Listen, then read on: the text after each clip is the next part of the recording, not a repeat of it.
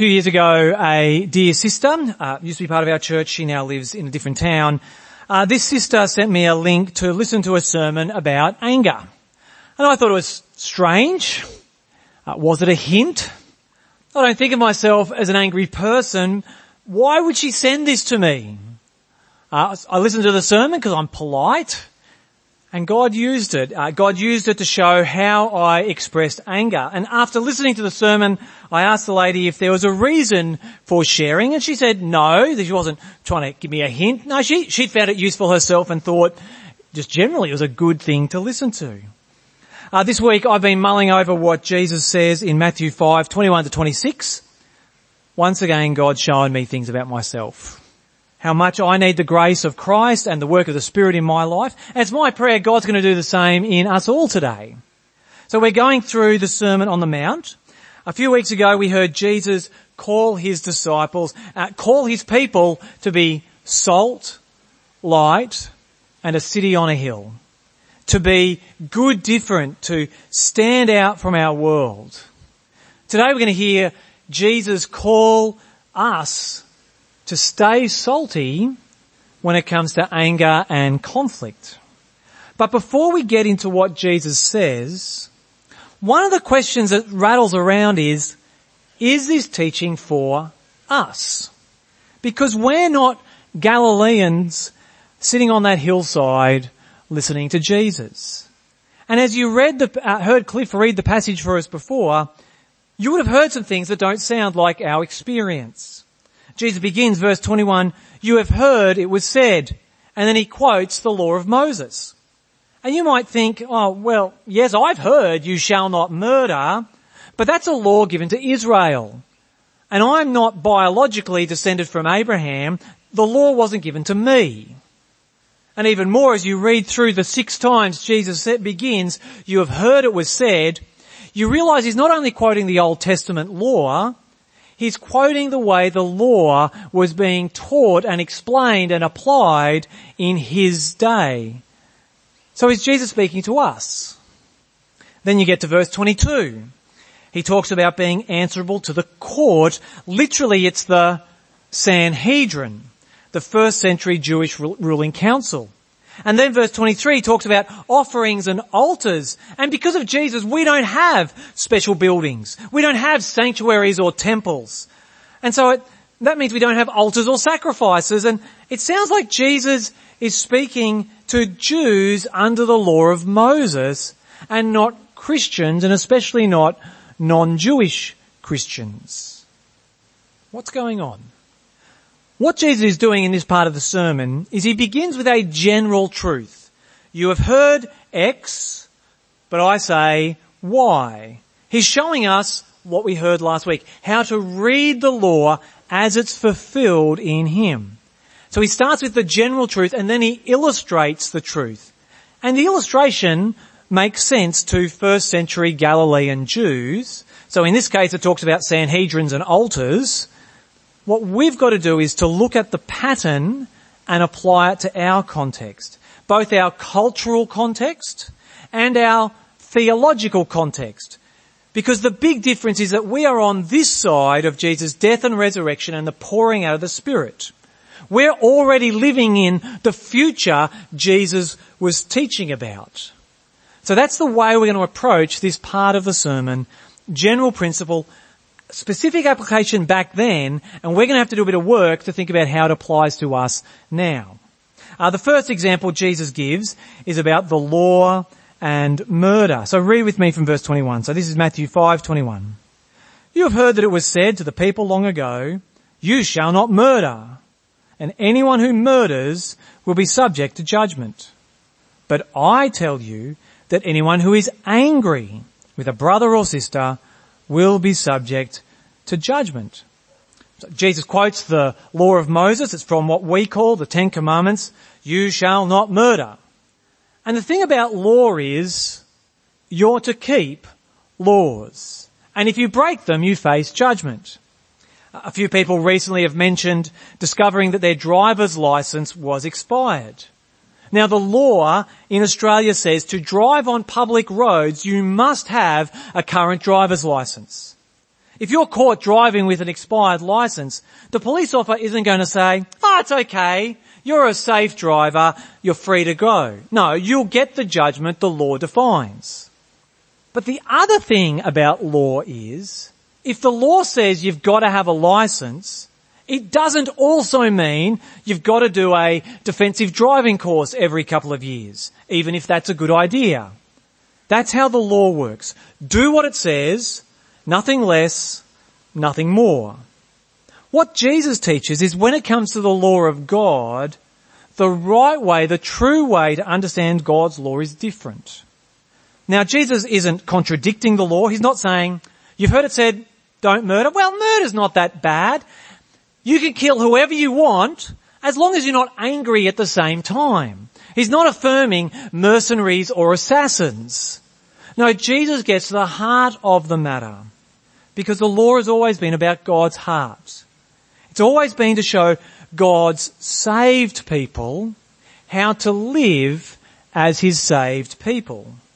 And when it comes to the law, you shall not murder, God's heart isn't that you manage to get through life fuming with anger, but just manage not to not kill someone.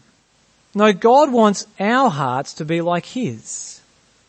But but did you hear what Jesus says at the start of verse 22? I tell you, being angry will lead you to judgment. Surely Jesus doesn't mean this. I mean, he, he mustn't have had to deal with the kind of people I do at work. Has he ever had to deal with, with my neighbours? And so we read what Jesus says and we start looking for loopholes. Well, well, what about righteous anger? Didn't Jesus, hey Jesus, you got angry with those money changers at the temple. Actually, my anger makes me more like Jesus. Brothers and sisters, we call out liberals for doing that kind of thing with other parts of the Bible. We must not do the same. We need to hear every word Jesus says, especially the ones that reveal our sin. What Jesus says forces us to slow down and think. You're looking for the loopholes. Well, is your anger really righteous?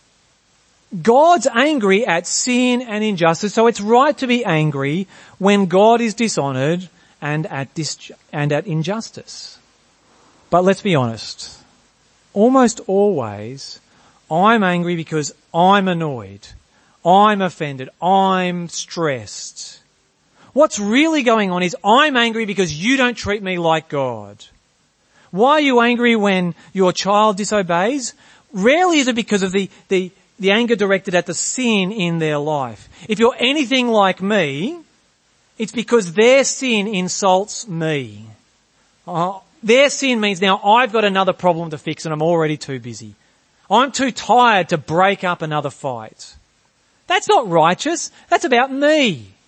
And that's the anger Jesus says we must abolish. Here's a test to see if your anger is godly. In your fury, do you evangelize? Do you speak the good news of Jesus? In Acts 17, Paul is angry at idolatry. And so he proclaims Christ is Lord.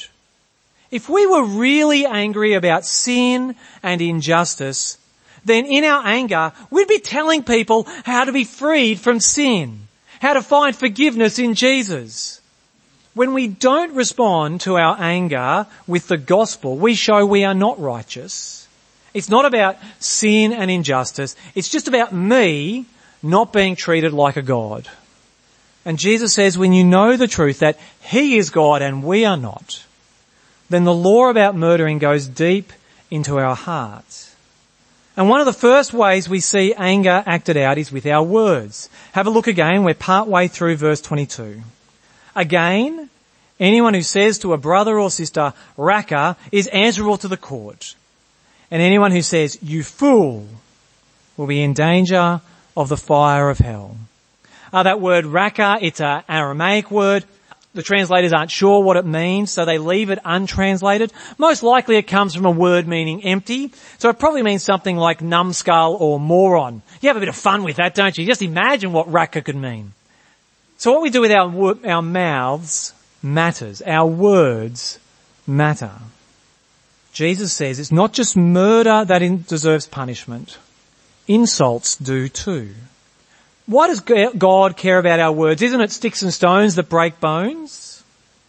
Uh, years later, Jesus' younger brother talks about how seriously God takes our words. Uh, with the tongue we praise our Lord and Father, and with it we curse human beings who have been made in God's likeness. Why does Jesus make such a big deal about insulting people, speaking to them with contempt? It's because people are made in God's image. Speaking with contempt for a person is contempt for God's image. Some of us are so used to using insulting language, we don't even notice it. Uh, some people drop four letter words all the time. They call people this and that, and you know the words. For many, it's such a habit, they don't even notice it. But I reckon it creates a cycle. Those words, even when they're just a habit and they're just sounds coming out of your mouth, they are words that bite. They're angry words. And angry words grow anger in your heart, which leads to more angry words. Now you might think, well, but I'm a good Christian. I, I don't use those kinds of words. At least not unless there's a really good reason. But I hear some of us routinely calling politicians we don't agree with, we call them clowns. Or the person who tailgates or, or doesn't drive fast enough on the highway, we're, we're angry and we, we call them an idiot. And you're, and you're, you're there thinking, but, but it's true. But what does Jesus say? Pretty arrogant of us to think we know better than Jesus. And Jesus' words are crystal clear. In the kingdom of heaven, insults are out of bounds. But, but, but what about Jesus himself? He calls Pharisees vipers, he calls them snakes, and he says they're hypocrites. Is it wrong to call someone a fool if they've been foolish? I think there's a difference between saying, you moron, out of anger, and looking at someone and saying, oh man, you're being so foolish. There's a difference between angrily trading insults and grieving how sin leads people to destructive, eternally destructive behaviour. And the second leads us to prayer and speaking the gospel. Just like with anger, the difference between us and Jesus is he uses his words to call out sin and to point people to God. For us, we throw out insults to make others feel small and us feel big. Jesus calls Pharisees vipers to reveal their sin and call them to repentance. And we see how Jesus himself lives out what he teaches about insults. At the point where we would most expect someone to trade insults, when Jesus is arrested, as he is mocked, flogged and spat upon, he doesn't blow up in anger. He doesn't insult those who insulted him. No, he was silent, like a lamb led to its slaughter. Jesus practices what he preaches. He shows how serious uh, he is about what he teaches. But he's even more than an example. Because Jesus refrained from throwing out insults, because of this, we know Jesus' death can atone for our sin. He dies not to atone for his sin, but the sin of his people. He dies so people like us who have mocked and insulted other image bearers, we can be forgiven and restored to God. And it's this reality that we will fail, we will get angry, we will use words that wound. this reality leads Jesus to the final application of his teaching. In the kingdom of heaven, peacemaking is the priority. Verse 23. Uh, therefore, if you are offering your gift at the altar, and there remember that your brother or sister has something against you, leave your gift there in front of the altar. First go and be reconciled to them. Then come and offer your gift. Settle matters quickly with your adversary who is taking you to court.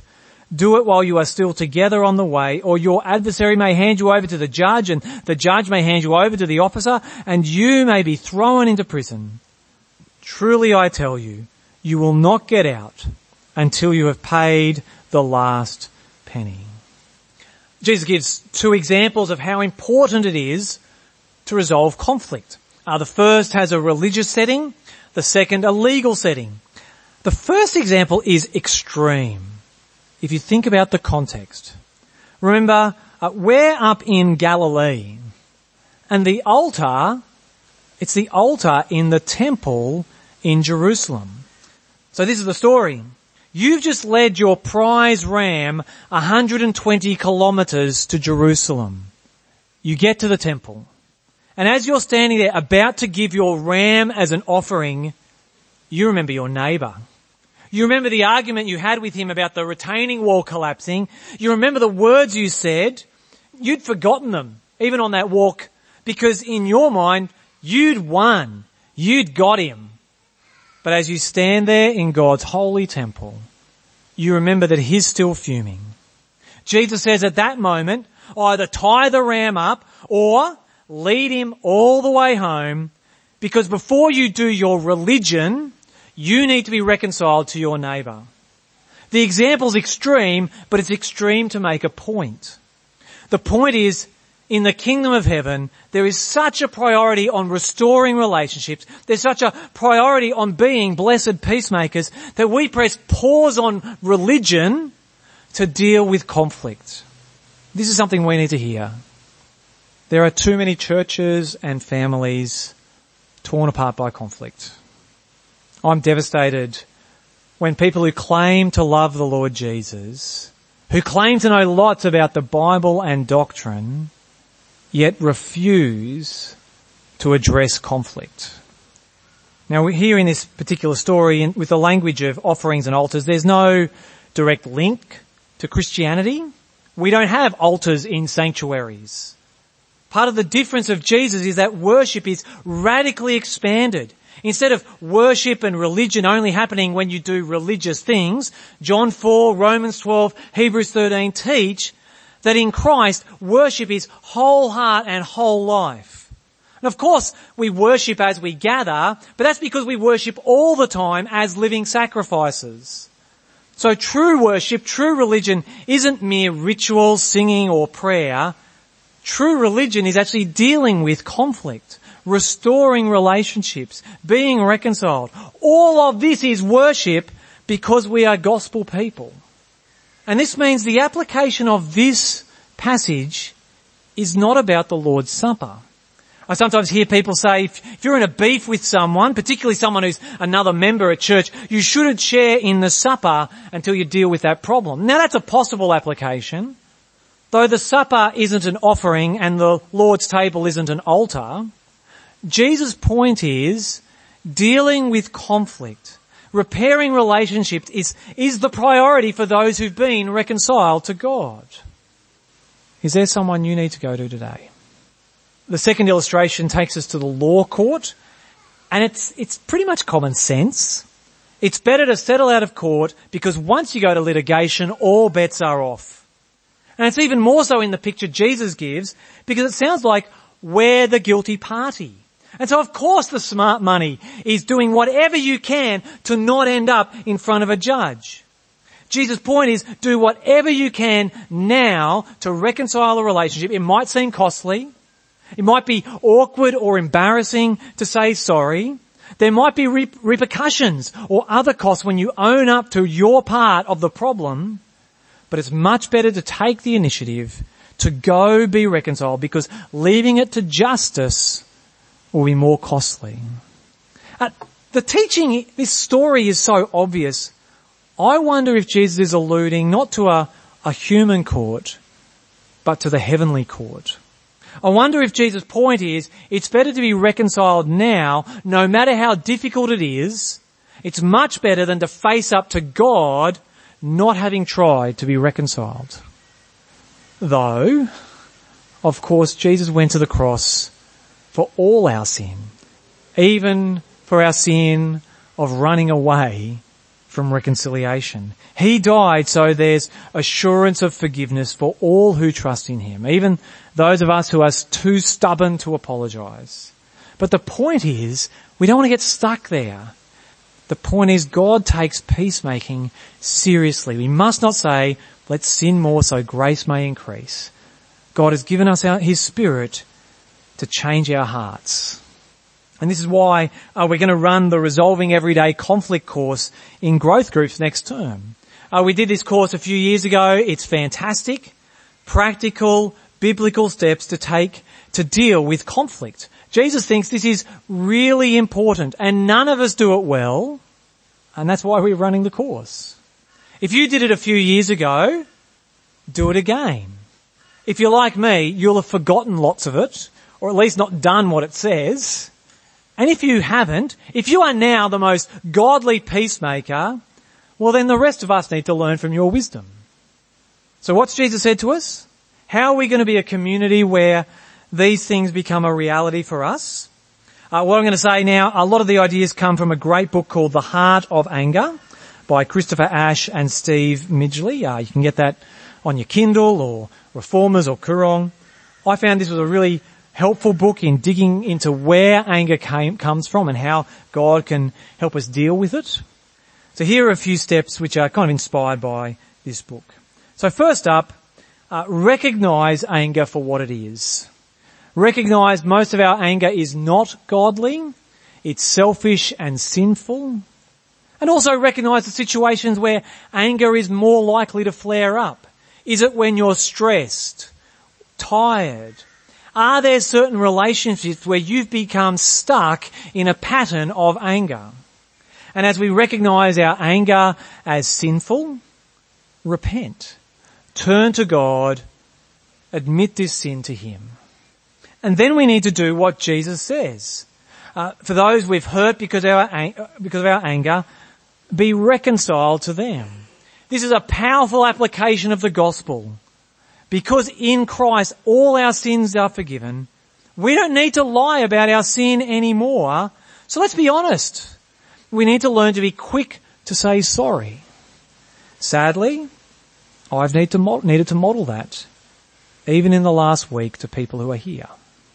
We need to learn to make true apologies, no excuses, owning our sin, uh, we also need to learn how to accept apologies and grant forgiveness.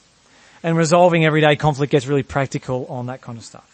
Alright, so we've recognized, repented, reconciled, reconciled. Uh, as a habit, we need to replace anger with thankfulness. And when you start to get angry at other drivers on the road, give thanks you've got a car in the first place.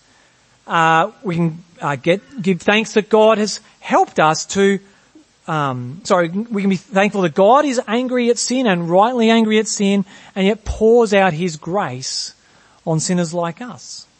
Uh, when you start to feel angry, thank God that He's equipped you to know your heart. Replace anger with thanks. And last, I couldn't think of an R word for this, be part of a community of change. Without Jesus, most communities and friendships coddle our anger. They'll tell us that we are right and justified in feeling angry. Many communities actually unite around shared anger. But church is a community centered around Christ clothed in his gospel.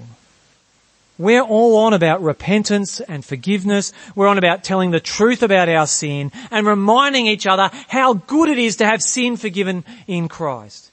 And we're a community of the Holy Spirit. In church we have examples of those who've been formed by knowing Jesus, who've learned to replace anger with thankfulness, who've learned to say sorry quickly, and also how to say, I forgive you.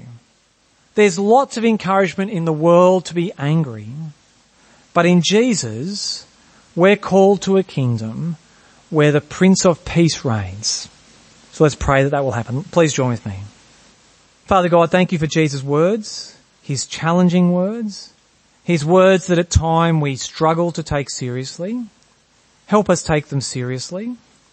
May we be people who recognize that our anger is rarely righteous, but is selfish and sinful.